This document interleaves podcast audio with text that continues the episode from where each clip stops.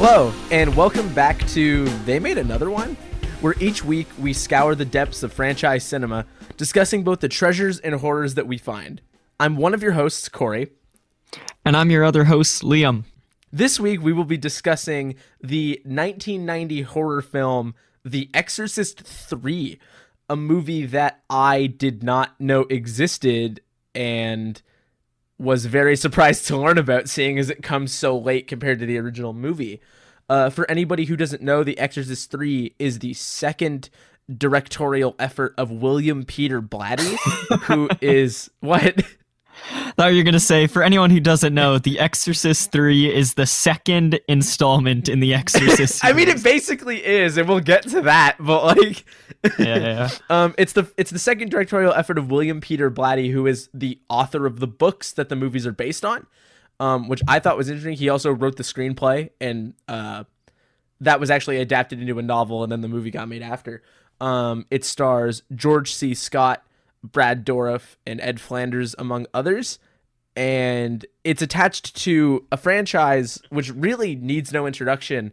Um, you're gonna know what The Exorcist is, right? Like it's an iconic, classic piece of horror cinema. And I guess the place to start before we dive into the second Exorcist movie, The Exorcist 3, would be to ask you, Liam, what your experience with the original movie is and the series as a whole.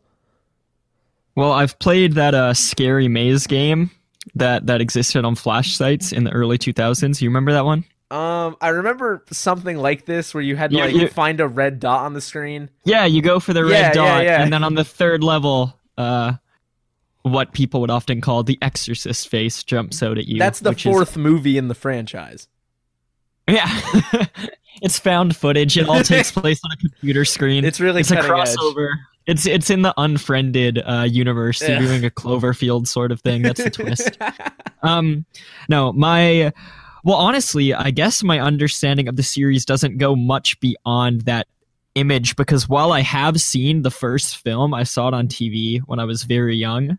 Um, all that stuck with me is um, that face, the infamous crab walk down the stairs, which isn't even in the original cut. I've since learned, so it might not have even it Oh, might not have even been in the version I watched on TV. To be honest with you, um, but when I think of The Exorcist, I just think of uh, watching the movie and um, no, you know what? Scratch that, dude. I don't even think about watching the movie. I I've seen the movie, but all I think about is how familiar with how familiar I've become with the the more famous scenes and images of the movie since watching it. So I can't.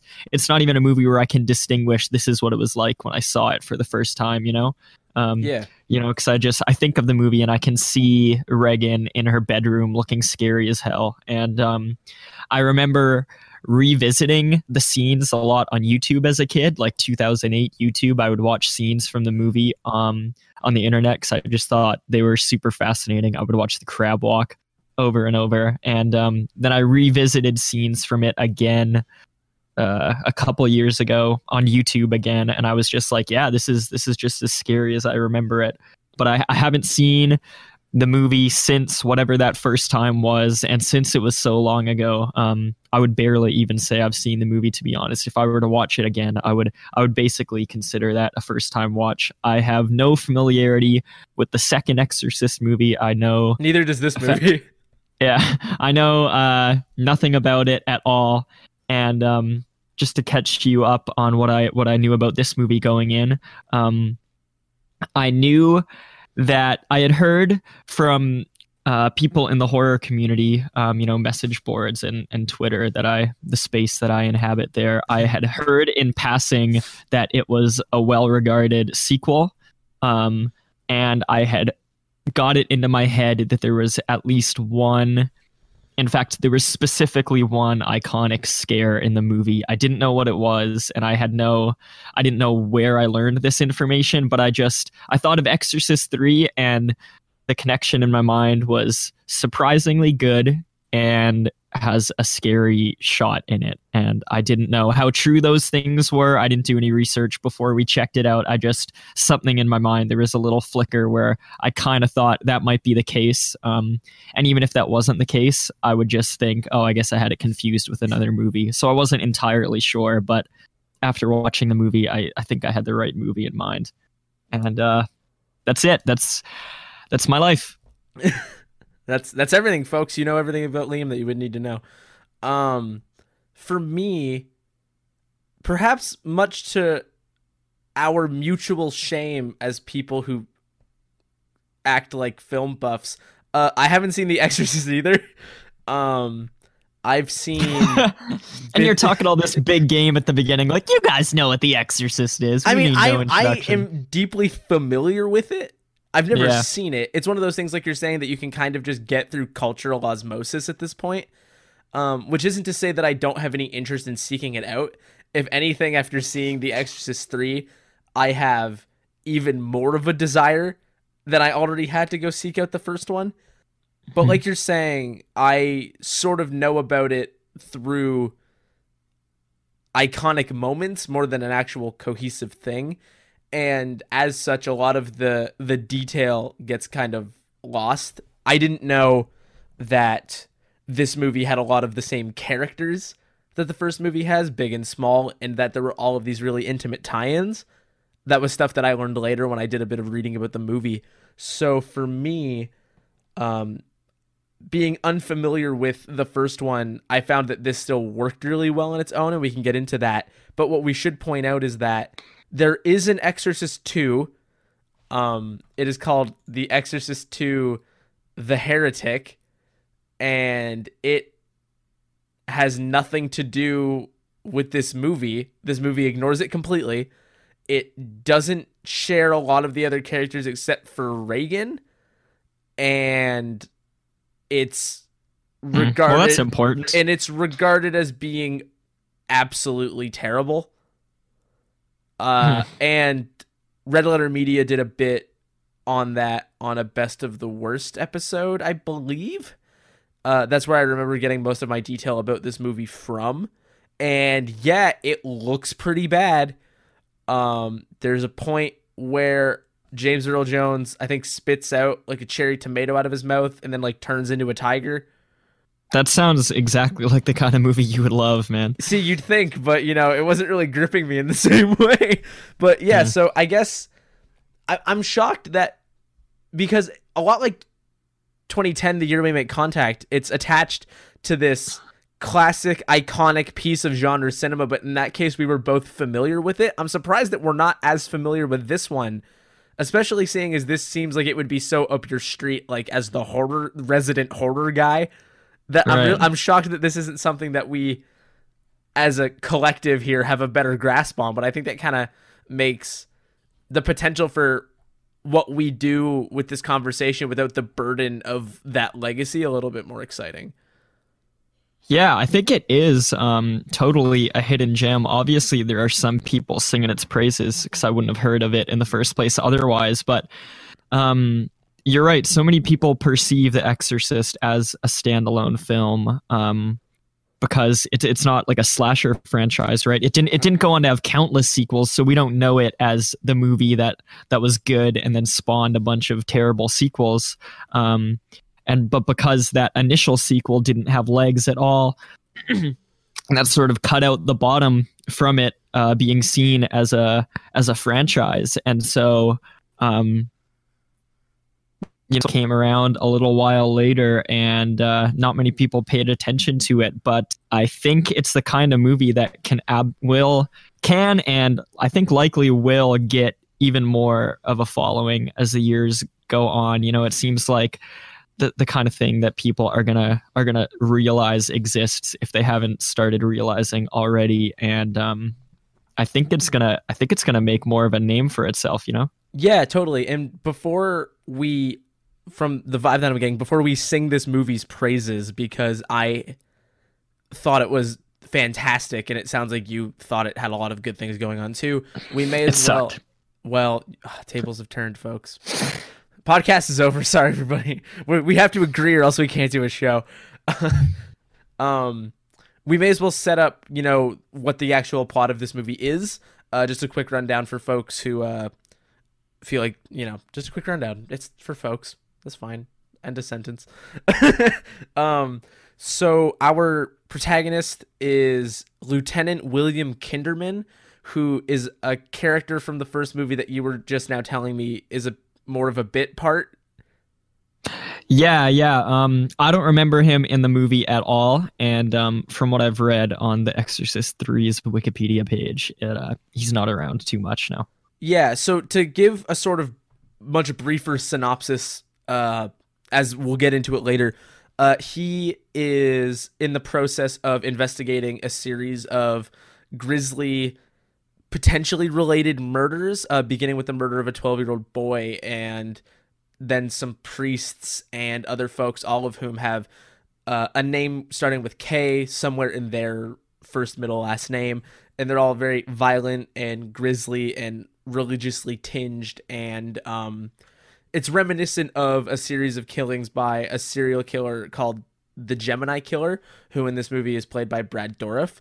And um, Kinderman uh, goes through and investigates these killings as as things come up, and it ends up focusing a lot on this hospital where uh, his uh, his friend, a priest himself, uh, Father Dyer, um, is placed and is subsequently killed within as one of these killings, and then uh, it becomes a focal point because in the psychiatric ward, someone claiming to be that killer um, who arrived with amnesia is uh, sitting there um, and the bot the individual appears to be Father Damien Karras, who in the first Exorcist film, uh, if I understand correctly, you know, completes the exorcism, gets the demon out of Regan's body, and then kills himself as a means to sort of stop uh, the possessions from going on. And uh, it's about Lieutenant Kinderman sort of working through this and trying to get to the bottom of how uh, seemingly this possessed personality is able to uh, commit these uh, crimes.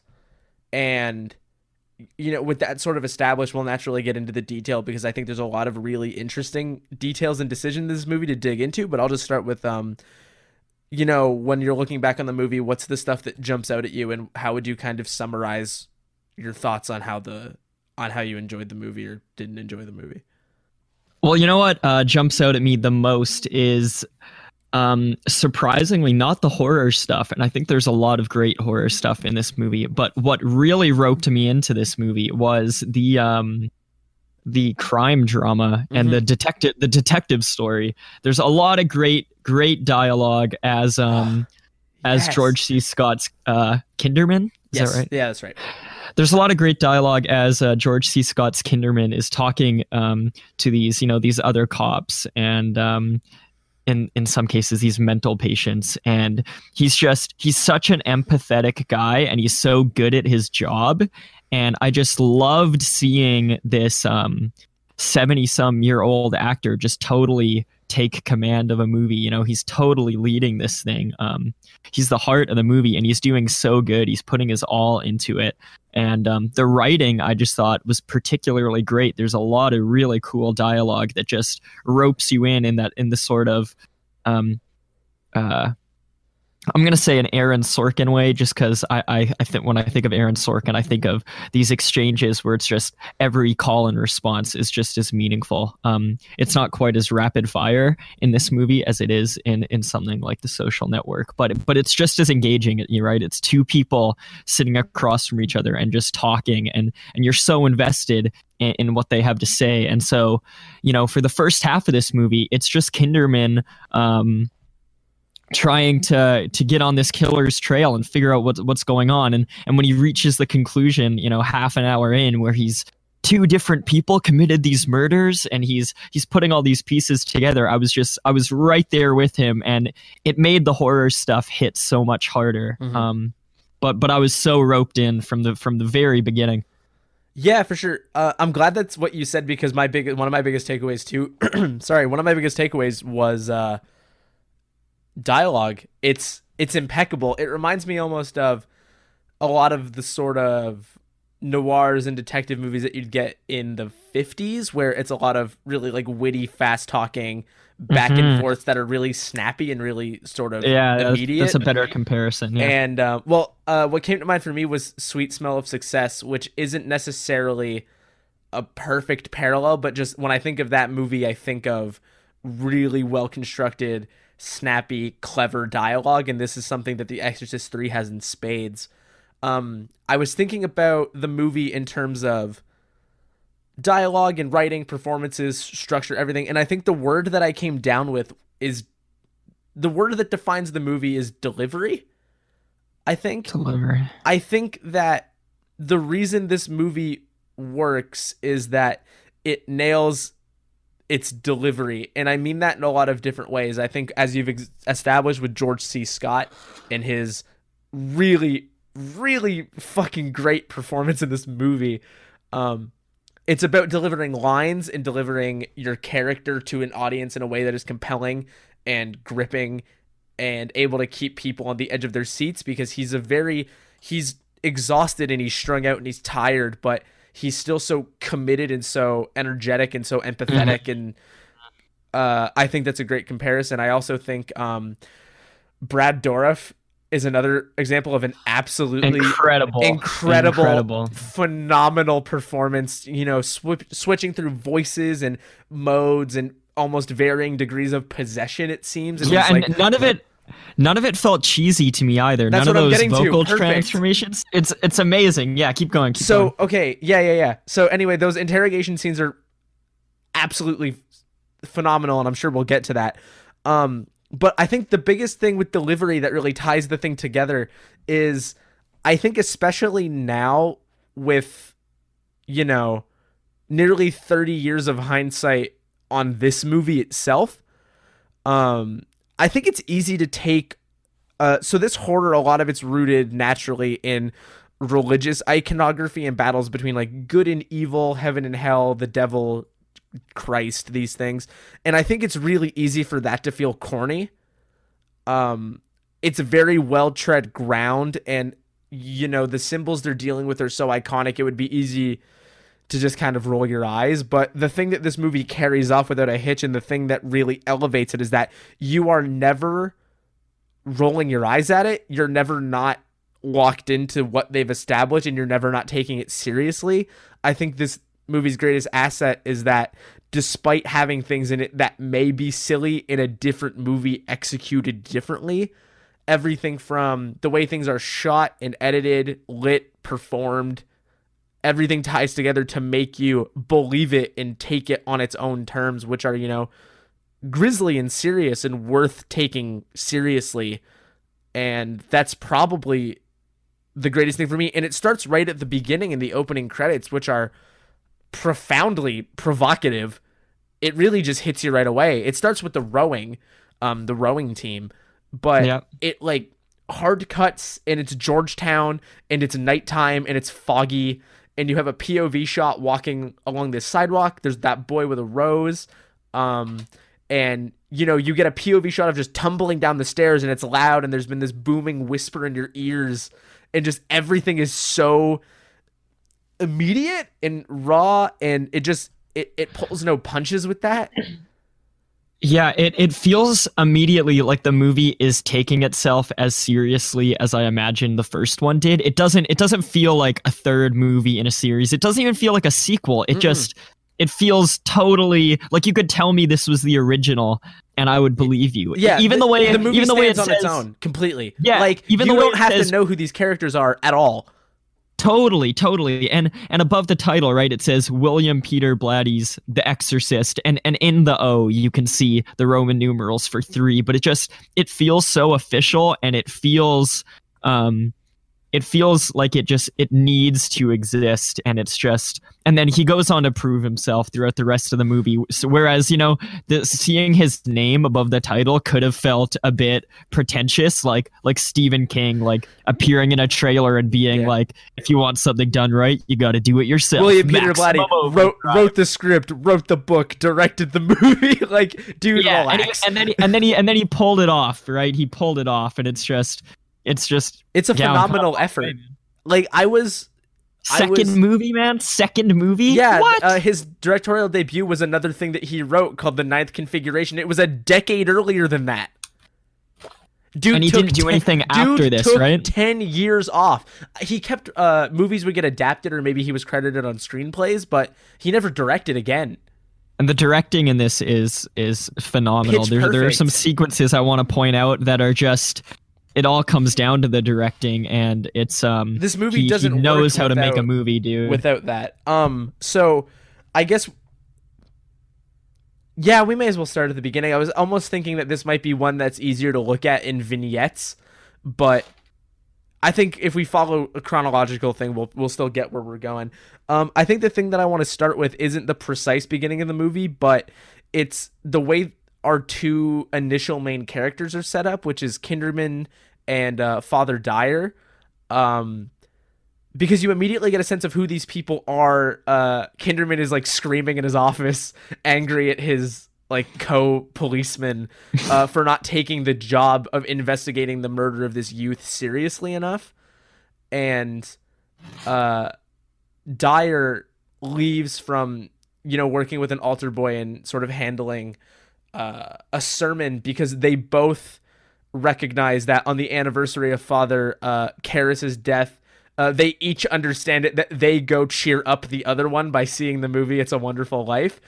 They both think Yeah. that they are the one doing the other a solid, and that was such a beautiful way to establish who these people are, while giving them their own quirks and traits, but setting them up as, like you said earlier, just deeply empathetic. Like, yeah, yeah, yeah. Seen it 37 times. And he goes, that's Ah. commendable. Yeah, you yeah, have a favorite the- flick? yeah. The Fly. Yeah. oh it's perfect um and yeah man and there's afterwards they go out for lunch or whatever and you know they start with a bit of like a like a theological conversation and again you want to roll your eyes because it's like why would uh kinderman is discussing like oh why would a god that is just and loving create something like death but I was just looking at the same line, man. but then they just down. have like a really heartfelt discussion Yeah. but it's still snappy like it, you're still in it for its rhythm and its presentation but it just works i don't know how else to describe some of these things other than just saying it works Yeah, and it's it's really impressive because um, I figure he's a great writer of novels. I haven't read any of his books, but but the fact that he's a very acclaimed novelist and he kept writing books after after the movies, right? Like it almost feels like directing movies was like a quick side gig, right? And he's a novelist, and so we get that. We we know he's good, but it's difficult to adapt your novel to um other way to actually screen. that's what's weird he wrote a Right, script right. You for- said he wrote he wrote a script and he wanted friedkin to come back and direct it friedkin bounced he adapted it into a novel and then made the movie himself I guess, yeah, that's crazy. I guess what I'm saying is that when you're used to writing novels, it's so impressive to me that you can write screen dialogue that is this investing and doesn't feel it it's it's not bogged down by anything, right? Like it's it feels like it's made for the screen and it's, perfectly just- structured um Yeah, yeah, basically everything you will deal with in this movie between characters, themes, iconography is set up and paid off. Every single thing, like clockwork, is set up and paid off. It's incredible. It's a completely bulletproof script.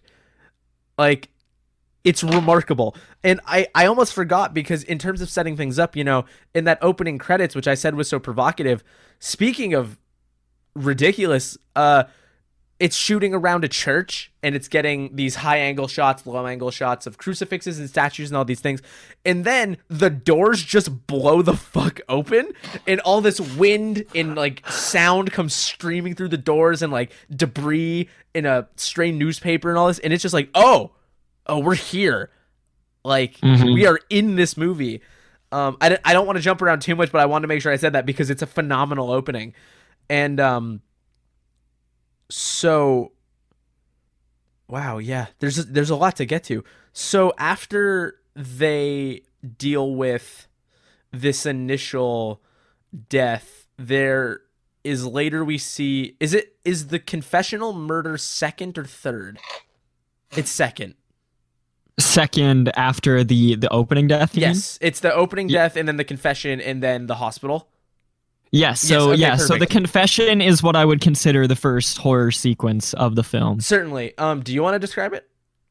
Yeah. So um. So we we have a priest sitting in confessional, and he's talking to this woman, and, and she says, um, uh, what do we need to confess to all our sins? Is that is that how it goes, Corey? Yeah, she's like she's saying that she is compelled to confess like every little mistake that she makes and that it's an overwhelming burden of stress. Right. And right. And the priest like- says, yeah, yeah. you know, Jesus is gonna forgive you. I'm a priest. This is what I say. I will listen to you. Mhm. and then and then she says oh, and you don't see her when she's saying this No, this is a, cre- this is an embodied voice, an unembodied voice. Yeah her creepy old lady voice says that she killed someone she slit someone's oh, throat Oh, and there was and there was blood everywhere and it just her voice is Wait, just like it's important. itching She goes, "I have 17 things to confess." They're, Ugh, they're pretty straightforward. Here's the first Yeah. one. I slit someone's throat and it bled everywhere, but I'm working on it.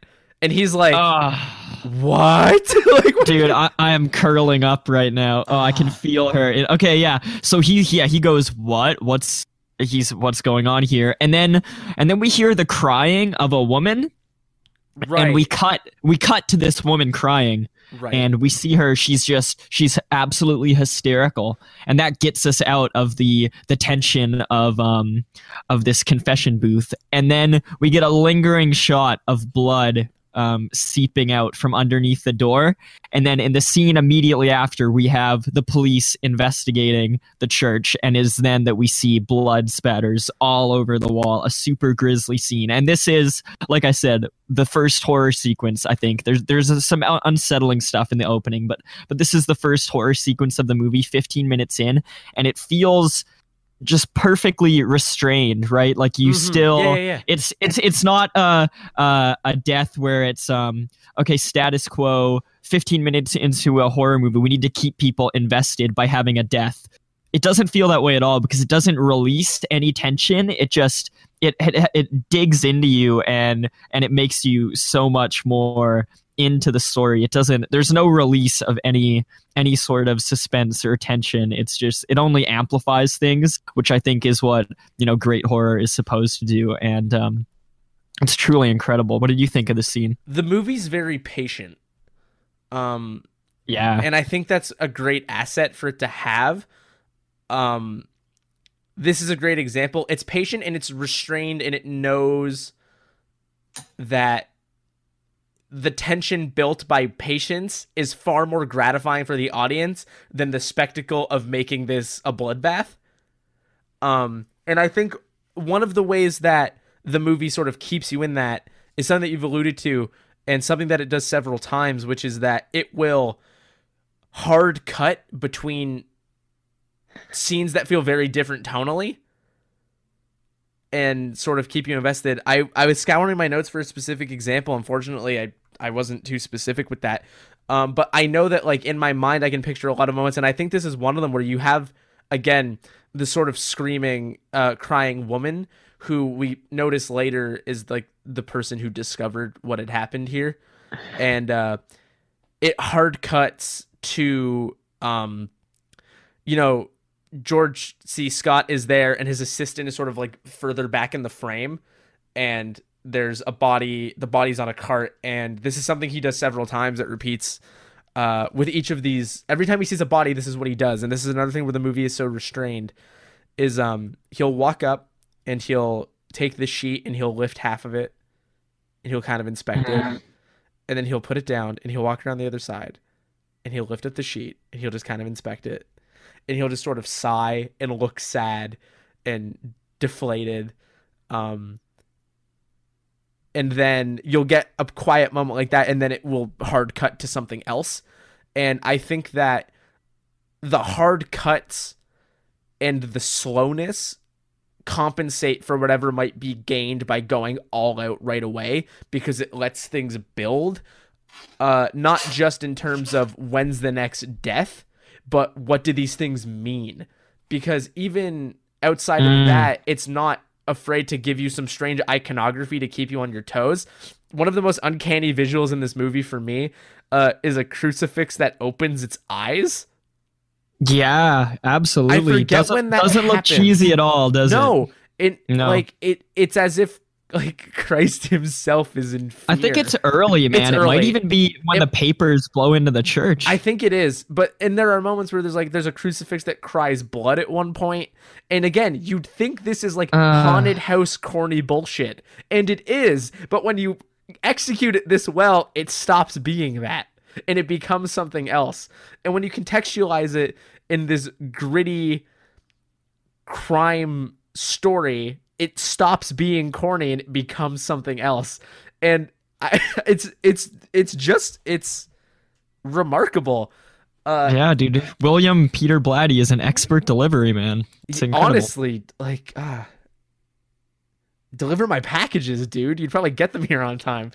Uh, um, I think he's dead, man. You can't say that. dude, if, if this movie taught me anything, is that plenty of stuff can happen from beyond the grave.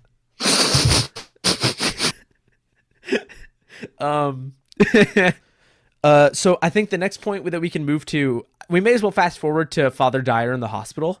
I think that's a good place to to transition Yeah. to. Yeah. Um, so Father Dyer is in. He's got a bit of a cough, it would seem, and he's in for some checkups. And and again, in another really sweet moment, uh, Kinderman visits him with like a plush penguin and uh, some food from a restaurant, and they go in and they have like another whip crack conversation where it's like, "Oh, don't worry, my brother had a cough," and it's like. Your brother died at age 30. Oh, well, he was in Vietnam. It's like it's it's this Yeah. really strange conversation, but it's so gripping and then directly oh wait am i missing when does kinderman have Fabio? that yeah when does he have yeah when does that dream happen It ha- it happens um immediately before what you're talking okay about. right so now. i need to say that so there's moments in this movie where we cut to some kind of dream sequence or vision um or whatever it may be th- possession who knows and we cut to heaven's waiting room is my best guess and there's a big ticker board with departures and locations and timings like an airport or a train station would have. And there's angels and there's victims. And george c. Scott is sort of walking through this place and he sees the boy that got killed and they sort of chat briefly that they miss each other. And he's seeing strangers and familiar faces. He sees father dyer there as a victim to these uh these killings with the decapitation and things like that. And there's people on a radio trying to contact Earth. There's like a 1930s jazz band. Uh, and there's a Fabio cameo in this scene, just as an angel, just kind of there. And it's it's strange, and it's another thing that I think in a worse movie it would be bad. But here you don't even think twice about it. You're just like, oh, okay, here's these people. And you kind of later yeah. I I didn't I go, guess- hey, that's Fabio. Like later I was like, oh shit, that was Fabio. Oh, okay. I, I had a different reaction to this one. I um I'm a big fan of Dude, Where's My Car, where Fabio has a, a oh, very I important seen scene. Yeah. And so he's kind of a joke to me. And so I did see him and I was like immediately, whoa, Fabio is an angel. That's obviously Fabio. So it does date the film a bit, but I can understand why they picked him because he's a he's a beautiful man and it was 1990. So I, I don't know how That's much of gotta a be joke he was, Fabio, right? basically. Yeah. So like I think this was before he got hit in the face with the bird. and stuff. so like you could just put him in movies. He was he was an actor, right? So Yeah. like he's a Sorry, good looking I love guy, that that man, I can't believe that man got hit in the face with a a roller coaster. Yeah. Um, uh, so no, it doesn't take away from the movie at all. It is to me, it's like a bit of uh it's a bit discongruent with like how how into the movie I was. Sure, but it's not the movie's fault. yeah, and um I wanna uh Kinderman I wanna get through the chronology now. So Kinderman No, a- it's cool. I, I just want to. I mean, we. I want to talk about everything in this I want movie. to talk. so I I think want this to. is I the want best way to do I it. want to get to, for, like, I want to get to the formal stuff because I think it's really good. Uh, but I want to make sure that everything's like clear. So, um, Kinderman gets a call, and it is the unfortunate news that Father Dyer had died or been killed, more accurately. And there's this great high angle shot of this hospital room, and there's a black sheet covering one of the walls, and there's light streaming in, and there's a sheet covering the body on the bed, and next to the bed is this table or this tray that has like medical jars that you would use for like tests or something and they're all full of this like dark red nearly black liquid that is you know you can figure it's blood right? And then um kinderman comes in he's very solemn and he's he checks the sheet like he does to check for the marks that are indicative of who the killer might be. And he asks what happened and the killer had paralyzed him with the same drug that had been used in the previous killings and then systematically drained Father Dyer's body of all of its blood. Which is Uh, crazy. Like that's a wild it that shook me in a way because um it's even for like a horror movie kill scene which is this is an unorthodox version of because you know you don't get the audience satisfaction of like seeing violence right it's you, you get Yeah. emotional violence done to you you do not see physical violence but Same thing with the confession scene. We learn about Yeah, it yeah, yeah. through the detective work. and um what we get is just the the methodical systematic nature an individual would need to have to do something like that just really fucks me up in a way um and i don't it's yeah man. And you know kinderman starts coming to grips with that. And we get another great shot again that's sort of you know the frame is stationary the camera's not moving and his assistant uh, or coworker, the man with the glasses who kind of looks like Stanley Kubrick, uh, is posted up in the back again, and he's chatting and he's trying to just sort of figure out what's going on, and um, they establish a police presence in this hospital, and they're trying to get to the bottom of things, and he's trying to get a sense of who in the hospital may have been related to this and he's speaking with a Dr. Temple, uh, and he's taken to the psychiatric ward of the hospital and also the isolation ward, I guess. And um, it's in there, it's in that ward that he notices there's this sort of rumbling growl. I think this is here. Is this here or is it in the middle? There's this throughout the movie. There's like a growling, rumbling, whispering, very sinister possession voice, um, which it, for the interest of clarity is meant to be Pazuzu, like the demon from the first movie.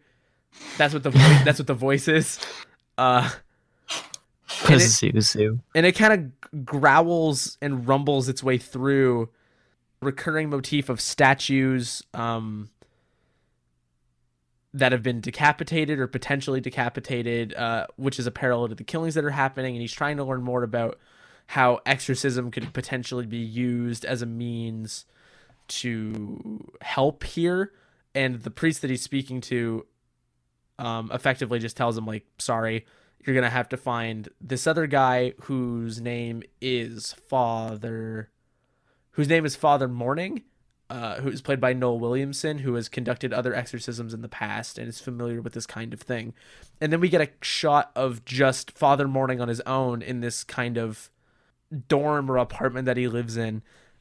And there's a little bird on the windowsill, and there's a crucifix on the wall and he's got this shock white hair despite being a somewhat younger man than like you know George C. Scott would be, which is allegedly a side effect from a exorcism that he had conducted. And um, the bird appears to die on the spot, and this whipping wind comes shooting through the room, and a crucifix falls off the wall, and it begins to cry blood. And it's this very ominous kind of setup for what might be happening, or rather, an ominous warning, a foreboding warning for what may come in the future if they pursue this in this way. And um, then he returns to the precinct, and they do a fingerprint check on the uh, the woman that he had been speaking to in the mental ward previously, uh, who is matched via fingerprint to the crime scene. Uh, and I want to note that this movie also has cops using a fingerprint computer, uh, like Hellraiser does uh, which I thought was fun. And um, you know, the natural assumption based on what we know about Father Karras or the Gemini killer, whoever it may be, is that uh, there's a chance that perhaps this woman was possessed to do the killing, uh, though that hasn't been confirmed yet over the course of this movie. And then he goes to speak with the doctor that had guided him through the hospital previously and we get this great little moment where the doctor is reading a post-it note and practicing what he's going to say before Kinderman comes in. He's practicing his spiel to explain to Kinderman what had happened with seemingly Father Karras, that he had arrived 15 years ago with amnesia, unclear of anything that he was, and had just sort of been held onto, and only recently had he been able to sort of have recollections come back to him, and uh, is claiming now to be the Gemini killer.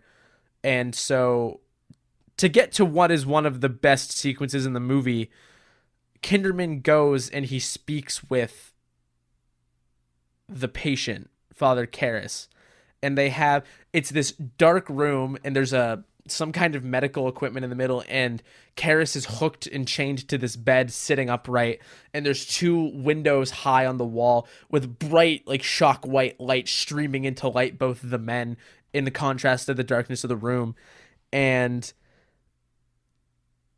partway through, it's unclear whether this happens physically or it's a matter of perception for Kinderman, but this movie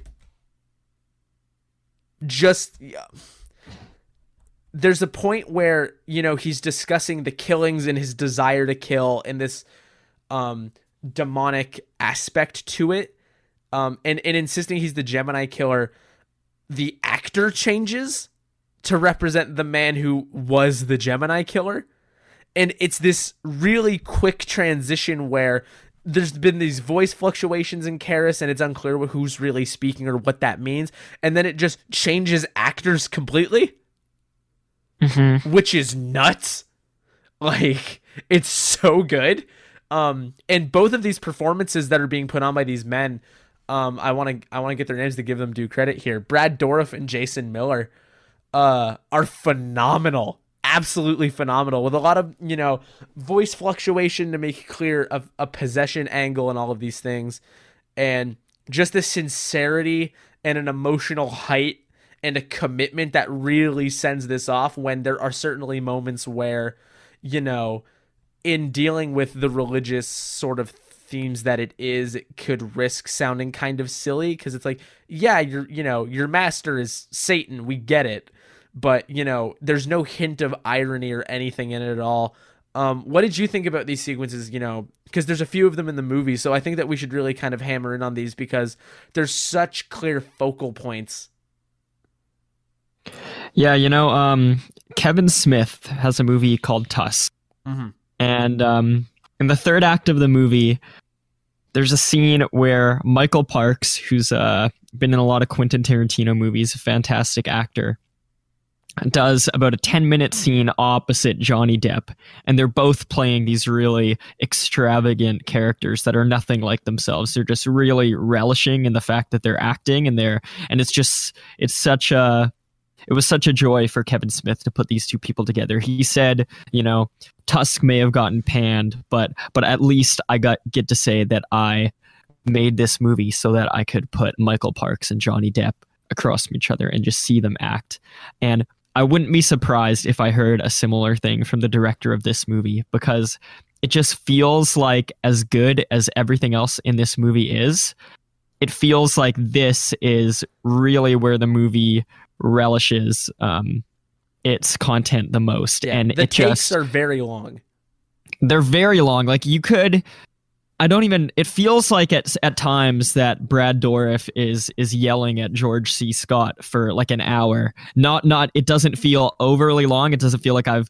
I'm sitting there like get this over with, but it just feels like you know we've been here for a while and they're just still going, and I'm not bored, but we're still here. Like this is because they're able to they're able to do that, and if they were to go for an hour, it wouldn't be unjustified because it feels like they're able to do that. A lot of the time, George C. Scott is just sitting there and and letting this this possessed person speak to him, which is brilliant not only for our enjoyment because we just get to see um, you know Brad Dourif monologue but also because George C. Scott, he is such an empathetic character and he's so determined to just get to the bottom of this investigation. And so there's this possessed person in front of him and and he's not he's not concerned with killing this guy he's not concerned with finding out one singular you know great mystery of how do we defeat this person or, or something you know a lot of times um, when a possessed character exposes themselves to a main character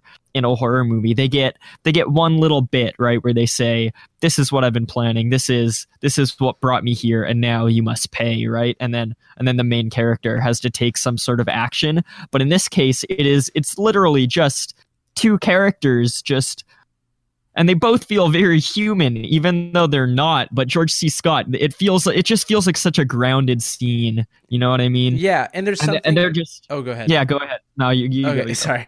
Uh, there's something so nice about taking george c. Scott who is such a phenomenal actor and has been such a presence in this movie and has have has had outbursts and emotional sort of being at its wits end in all of this and f- making him very quiet and letting the focus be on somebody else is a really clever way so that when he does interject it feels more meaningful even if it's not over the top um totally yeah and i think that also speaks to how all of his passion earlier in the film was not over the top because if if George C. Scott, this this great actor who is who's getting up there in age and you know is taking this role in a horror movie, you you might think he's doing this so that he can be over the top and so that he can just have a lot of fun with the role and just it's the George C. Scott show. But it ends up that that's not the movie at all. He, he is very passionate. seriously But yes, he takes it completely seriously, and the character takes this this scene very seriously, and it's just it totally works. Totally.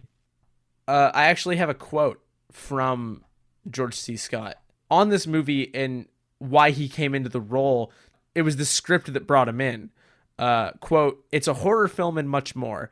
It's a real drama intricately crafted with offbeat interesting characters and that's what makes it genuinely frightening. And i think a quote like that is something that helps establish both how george c. Scott handles this movie and how this movie considers itself to work which is that there's a lot of you know there are visions and strange abstractions and there's possession and gore and all of these things but you know it's being treated with the heart of a drama and with the seriousness that drama entails in lieu of the irony or sl- borderline slapstick that horror sometimes does especially later in a movie and i think that it's the way this movie presents and understands itself and how the creative team behind it presents and understands it that is really what carries it off Yeah. Yeah. Totally. Totally. So after that initial conversation that sort of sets up how this works, um Kinderman goes and speaks again with a nurse character that we've seen a few times, who I just want to point out because her performance is impeccable. Uh, and she's played by Nancy Fish. Uh, here she's seen wrapping up his hand because during their altercation previously, uh, George C. Scott like backhands uh, the Gemini killer and breaks his nose. Um, and they, I want to point her out because she takes as seriously the circumstances before them as she does like the sanctity of the hospital as a space for people who need it. And they have a lot of again really compelling, interesting dialogue, and I think her performance is really great. But once they're done discussing it, he goes to a church library and finds a book and studies up on the last rite um excuse me the exorcism rites um and in there there's a point where he is reading in his home and he's talking about how Christ like Jesus Christ has an interaction with uh folks who are called the legion uh because they are many not few. And there's a moment where that's like this subtitle of the film that is not actually used but that's the name of the book and things. So I just like that little note. Um but meanwhile there's been patrols happening on the hospital on all the floors and it cuts back to the hospital while he's sort of recognizing how these exorcist setup works. And we have a hallway um and you can see a reception area and there's a cop doing rounds and there's a nurse that we see earlier in the movie because she visits father dyer uh, by accident with like a medication tray. Um, and there's like a nice sort of comedic scene. But here we have a static camera and just movement in the frame in various points because she's hearing crackling and snapping sounds and growling and all these mysterious things. And there's a door cracked open and she's moving around very scared very cautiously very pensively uh, and enters one of the patient's rooms and there's nobody there's a man in there who's just like pissed off that he's been woken up. She's like oh it's just it's nothing it's whatever. She chats briefly with a police officer and almost this whole time except for cutting into the room the camera's not moving it's just people moving within the frame which i just think looks fantastic. But she's continuing to be stressed and concerned in hearing these noises and she enters she unlocks and enters a room and you can't see anything inside and she comes back out and then very suddenly there's a snap zoom forward and there's this white figure chasing her with the shears that we know have been used for previous decapitations. And the scene again it's so slow and it's so careful and it's so patient and it doesn't show you anything but it's so effective. And it's another example of this movie knowing what to do with this camera. It's another example of the movie knowing what to do with framing and lighting and patience and pacing and everything. And it's another great sequence afterwards where we get a shot that's beautifully lit. The room is bright with a bright light, and then the hallway somewhat dark. And this is another moment where the assistant sort of in the background, George C. Scott is in the foreground, and they're just sort of examining this new case. And it's just, I want you to talk about that scene a bit if you have anything to say, because it's just such an iconic moment. The The when nurse, the, the- nurse Yeah, that's uh that's my favorite scene in the film. Um immediately when I saw it, I thought, well a- after I got over the the sh- the audible gasp, um I thought to myself, that is the scene that I had in my head that I heard that this movie has some sort of scare in it, some sort of scene that sticks with people, and I immediately knew that was it because it is truly um one of the most tense uh, five minutes of a horror film I've ever seen in my life, and I think the payoff is is done so beautifully because I know that this nurse is going to get got, but I don't know how it's going to happen. And when um, this male patient pops up on her and says, you know, yells at her, "Why can't I get any sleep?" and she screams so loud, it it works as a great jump scare. I jumped hard, and I couldn't even tell if there was like a sound effect or not, or if it was just her piercing scream it's so loud and it's such a you know it, it's it's supposed to take the tension away away. It's a false scare um but because there's no sound effect there it also feels very earned. And then she leaves and we see these security guards in the back. They're kind of mingling around and going about their business. And they leave. that gives us they Like, leave and then they there, and then they they're set up to be there and then they leave. And they you're like- leave and then and then one of them comes back and then he leaves again. And so my eyes are fixed on these security guards. When when other people are in the frame i'm thinking okay i guess i guess we're fine. Oh no no they're gone. No come back. Something oh, okay he's back. Okay. Oh wait no he's gone again. Oh and she's going into this room but then there's nothing in the room. And then she locks the door behind her and locking a door is a good sound. She's saving herself and we just hear her keys and And and, as she's matter. locking the door if you, and then it doesn't matter because it does this white figure doesn't even come out of a room. It just darts out of a corner and it's such a i can't even i didn't even wasn't able to make sense of what i was seeing. It's just this figure that just darts across the room and it's um it kind of is in a fixed position and its legs just sweep it across the frame. And there's something so scary about the fact that she doesn't jump. She doesn't notice dude. It just follows oh her yeah. across the hallway. And then and then we get a quick cut to a decapitated statue and we know exactly what's happened. And um the sound effect as the camera does that quick zoom in which um was used in a similar way in a movie uh the sequel to the strangers did a very similar thing where Okay. it was it was a wide shot and then um the bad guy darts into the frame and the camera very quickly zooms Yeah. in and it, and it was a sequence that was praised um, as one of the best horror sequences of the year by a lot of people I talked to um, just regardless of the film they said this this scene was a masterclass in horror filmmaking.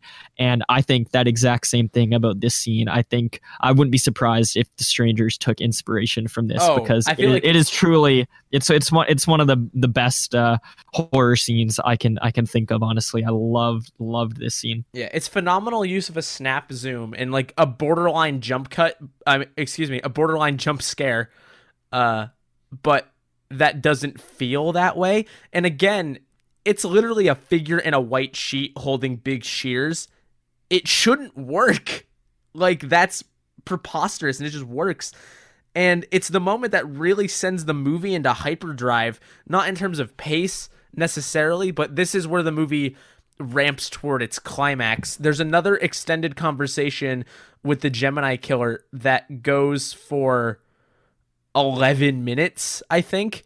And Wow. they're they're back in this cell and the lights streaming in. It's beautifully presented and they just have another like long drawn out, you know, theological historical whatever they just discuss details about themselves and past murders and what's going on here and what the circumstances are. And it's worth noting pre- that previously their original conversation set up that that nurse would be murdered. Her name has a k in it.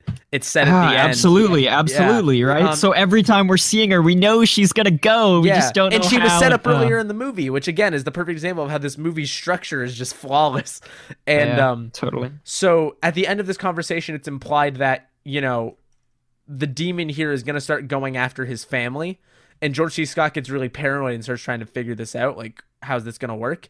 And there is a drawn out chase back to the house to try to save, like, his daughter and wife, uh, where a nurse, or excuse me, one of the patients has commandeered a nurse's outfit and has been possessed, as we've established previous patients had for the other murders, and has been driven over to the house and just invited in. And there's this great. This is the point finally after an hour and a half where the movie takes its leap, and you start Yeah. to see the supernatural in action. And mm-hmm. actually, before this, I can't believe I almost forgot this. Before this, we see a woman climb on the ceiling. Yeah, that gave me an audible holy shit yeah, fuck so was there's my so response. yeah. After this conversation happens, the movie again it finally commits. But it's worth noting that it's it's committing from the moment that nurse's outfit is taken because George C. Scott knows some shit is up, and he's going around this room and uh, examining things, and you get this fantastic low angle shot and above him is just this woman crawling on the ceiling and it pulls out to a wide and it's almost as if she is sped up like the footage is sped up because she's moving in really un- unreal ways. And then it cuts and she's walking out in this uniform and he and he uh has to give chase. And then finally we have a confrontation where he attempts to make a move and there's a fellow officer with him and he just gets whacked and thrown into this wall uh and begins being like choked and fought. And um it's in this moment where father morning arrives at the hospital to begin an exorcism on father Karras. And that sort of stops the assault from happening. And then there's a really incredible exorcism sequence. But before we talk about it i want you to know that that was not originally in the movie Yeah, the exorcism um, was not in the movie at all. The production company told Blatty that he had to go back and shoot a new ending, and that character of Father Morning was added earlier to the movie just to make the climax work. And it cost four million dollars to shoot the new ending. wow. It's phenomenal. It's phenomenal because usually when you have to shove something in like that, and here at a point there's Blatty complains that it's um an unnecessary kind of moment, but he likes the idea of having like special effects on it, but it was against his will to want that happening. Originally it was just Kinderman shooting him. Uh and that was it. But what's remarkable is that normally when there's reshoots, things are feel tacked on. Mhm. This exorcism scene fucking rules. Like it's it's like a standoff that they're having. So you have Father Morning on the one side standing where George C. Scott used to sit and um beginning a casual like casually an exorcism speaking in a cool voice and he's got the holy water and everything and gradually things start to sort of take turns for the worse there's fire and snakes and you know he's got the father Karras has these like yellow red demon eyes that are reminiscent of what Regan has when she's possessed and this sickly look and uh, in a very in the first legitimate show of genuine gore in this movie, Father Morning gets thrown up onto the ceiling and is sort of peeled off of it, exposing like Oh. brain and muscle and it's this grisly horrible thing and George C Scott arrives in the midst of this exorcism and is similarly thrown up to the wall in a crucifixion pose and there's visions and people climbing through the floor and uh the bible explodes at one point and there's all this crazy stuff happening. And in the last moments a a maimed and grisly father morning is able to complete the ritual necessary by repicking up his crucifix. And there's a cool moment where in the first moment of clarity that father Karras has had in 15 years he pleads for kinderman to do him the mercy of ending his life. And so he shoots him through and then um you know they watch the body be buried and that's the end of the movie. And i think what's just so remarkable about that is that the movie knows when to be patient and it knows when to ramp up. And even though it's never like a breakneck pace or anything it really comes together in these last moments where you get this confrontation and it feels so earned and well established even though father morning as a character is light Yeah. So the only problem that I really had with this film, the only major problem, um, I'd say is the character of Father Morning, and I there's I not loved enough on the bone right. I loved um a lot of the exorcism sequence. Um, him peeling off the ceiling. Uh, these these sp- really scary characters coming from the depths. I love his plea to be killed by George C. Scott. Um, it's I'm such a dick calling him George C. Scott the whole time. i've been doing it too yeah um i liked all that but i, I just i have to admit that um the changing between brad dourif and the other character um was when i started to get a bit confused with the movie and questioning who was who and i was like these middle-aged sort of balding dark-haired men all kind of look the same i'm having trouble figuring out what's going on and um I liked. I not- managed- oh, okay, sorry. I'm, I don't want to cut you off. I man I managed to get invested by the time the exorcist sequence exorcism sequence came on again and I I thought it was very exciting. I didn't think um uh, scary Damien looked as scary as Regan did, so I thought I thought it was more exciting than than scary at in that case. Um, and I didn't quite. I had sort of lost the meaning at that point. Um, so that's that's really my only problem is that um, I think He Blatty just- would agree with you. Right. He just he had an overwhelming task in front of him, and I am amazed that he managed to pull it off so well. Because I'm not saying I would rather see his original film, because I really like having the exorcism sequence at the end of this. Maybe I'm basic, but I think I think it's a great culmination, and I think it does feel so earned, very much like something like um the final half hour of Hereditary. Um, Yeah, and even you know the parallels are there. I think in a lot of ways, but not just with like the you know a woman on the ceiling, but I think it's similar in that you know you have a very patient movie that knows when to hold them, knows when to fold them, kind of thing. That then just knows precisely when to go off the rails. Yeah, totally. And so I think that th- this part of the film would serve even better on a rewatch. Um, and when I hear someone like Brad Dourif say what we're left with is a mediocre film, there's a quote of his that says, you know, uh, uh, Blatty's original idea was great, and we're left with something that's a bit mediocre. That is fascinating to me because I have faith in both those guys at this point. And so while I am interested to see the director's cut, which I know Scream Factory has released to the best of their was gonna get to ability, that, yeah. um, and I, I'm certainly interested to see that because I, I have faith in both those guys after after seeing this. Um, I do think what we have here works extremely well, which isn't always the case when studio interference comes in, and I think it just speaks to Blatty's talent that he was able to understand his story enough to still, um, to still make this work as well as it does. Yeah, I, I, I don't think I could have said it better. I agree with a lot of that. I think that I might have thought the exorcism scene went over a little bit better. Um, in the sense that like I didn't find myself confused or anything at any points. Not that you were like so confused you didn't know like what the fuck you were looking at, but um Right, right. yeah, I agree with most of what you're saying. I I would love to watch the Legion, like the director's cut of this. I would love to see if it feels any different. I I mean, you know, naturally it would, but I would be curious to see what the difference feels like. Is perhaps a better way of putting it. And I do want to say, uh, I keep doing this while we talk about movies, is I forget to talk about this until the end. The music in this movie rules. Yeah, man.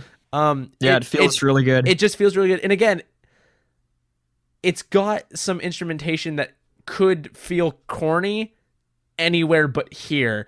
It's very like almost it's Halloweeny but not synthetic at times. It's got like like dun dun dun dun dun kind of stuff, but like Mhm. it just it, it just plays itself off so well and it helps build this atmosphere that's set up with great establishing shots and lighting as we've talked about. Just it's it's it's difficult to say anything else other than the whole movie just comes together formally structurally performance wise it's it's just great.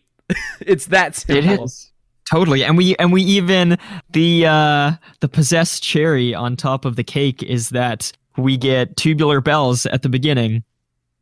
You know that song, Corey?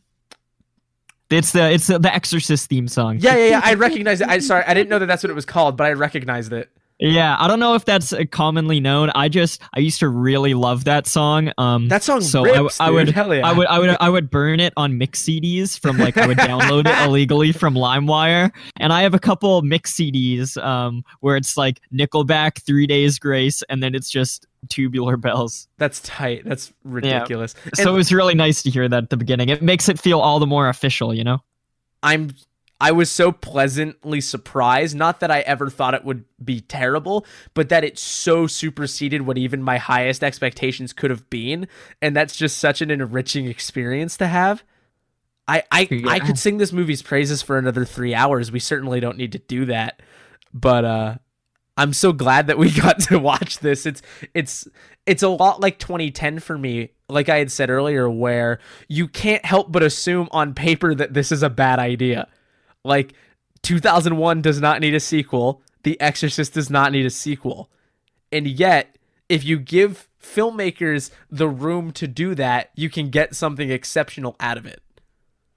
Yeah, yeah. Maybe we should just write off that don't doesn't need a sequel idea, right? Maybe any movie. yeah, maybe this is proof of concept that that you can do this.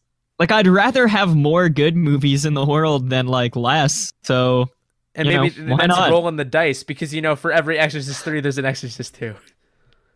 yeah, you know what? Well, not in the there's no Exorcist 2 in the uh, 2001 franchise, so you can pull it off. I think this movie is utterly fantastic. I think it's a it's a great great great horror movie. I think it's a great example of what horror movies can be. Um and I'm so I'm honestly like so honored to have uh have this movie and have it from the author of the book. I'm just just eh, so impressed by his talent. Um, I wish we got more movies from this guy because I really think he's fantastic. There's there's a photo on his Wikipedia page. It's his um it's his main photo and it's taken of him in 2009 when he must be about 81 years old. I'm going to look at this. This is it. William Peter Blatty, and he's just he's sitting in a chair. He's sitting in a chair in what might be his study, and he just looks so satisfied.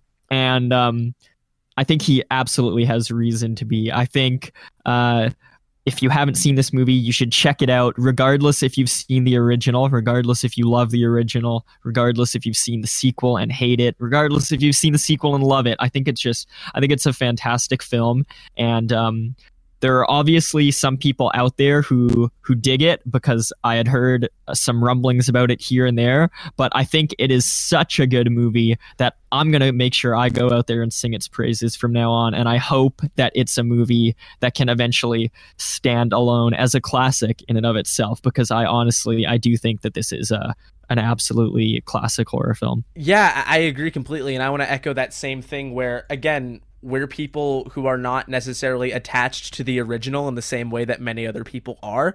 This movie stands on its own. You do not need to know in any thorough detail the the first movie to appreciate this for what it is both as like a fantastic film and a compelling story it will get you there regardless of your previous experience and it's it's You're gonna start crying. No, I just couldn't think of the word I wanted. It's it's I still can't. Fuck. It's a movie that is more than worth giving the time to to let it It's a movie that's more than worth giving the time to so you can have this experience. Absolutely. And with that, we have come to the end of another episode of They Made Another One. Thank you very much for listening. You can find us all over the internet on Twitter at They Made Another, all one word, on SoundCloud as They Made Another One, and soon to be Apple Podcasts, Google Podcasts, and other services. We're figuring those out. You can reach us via email at they made another one pod at gmail.com with recommendations for future episodes, comments, questions, and what your favorite George C. Scott movie is. We'll do our best to respond to anyone who reaches out. Liam, where can people find you? Yeah, you guys can find my film writing alter ego Graham the Haunted Marshmallow at Twitter and Letterboxd. The tag is Graham the Mallow. And for now, you can find me on Twitter at Mr. Corey Price, M R C O R E Y Price. And we will catch you next time here for more. They made another one?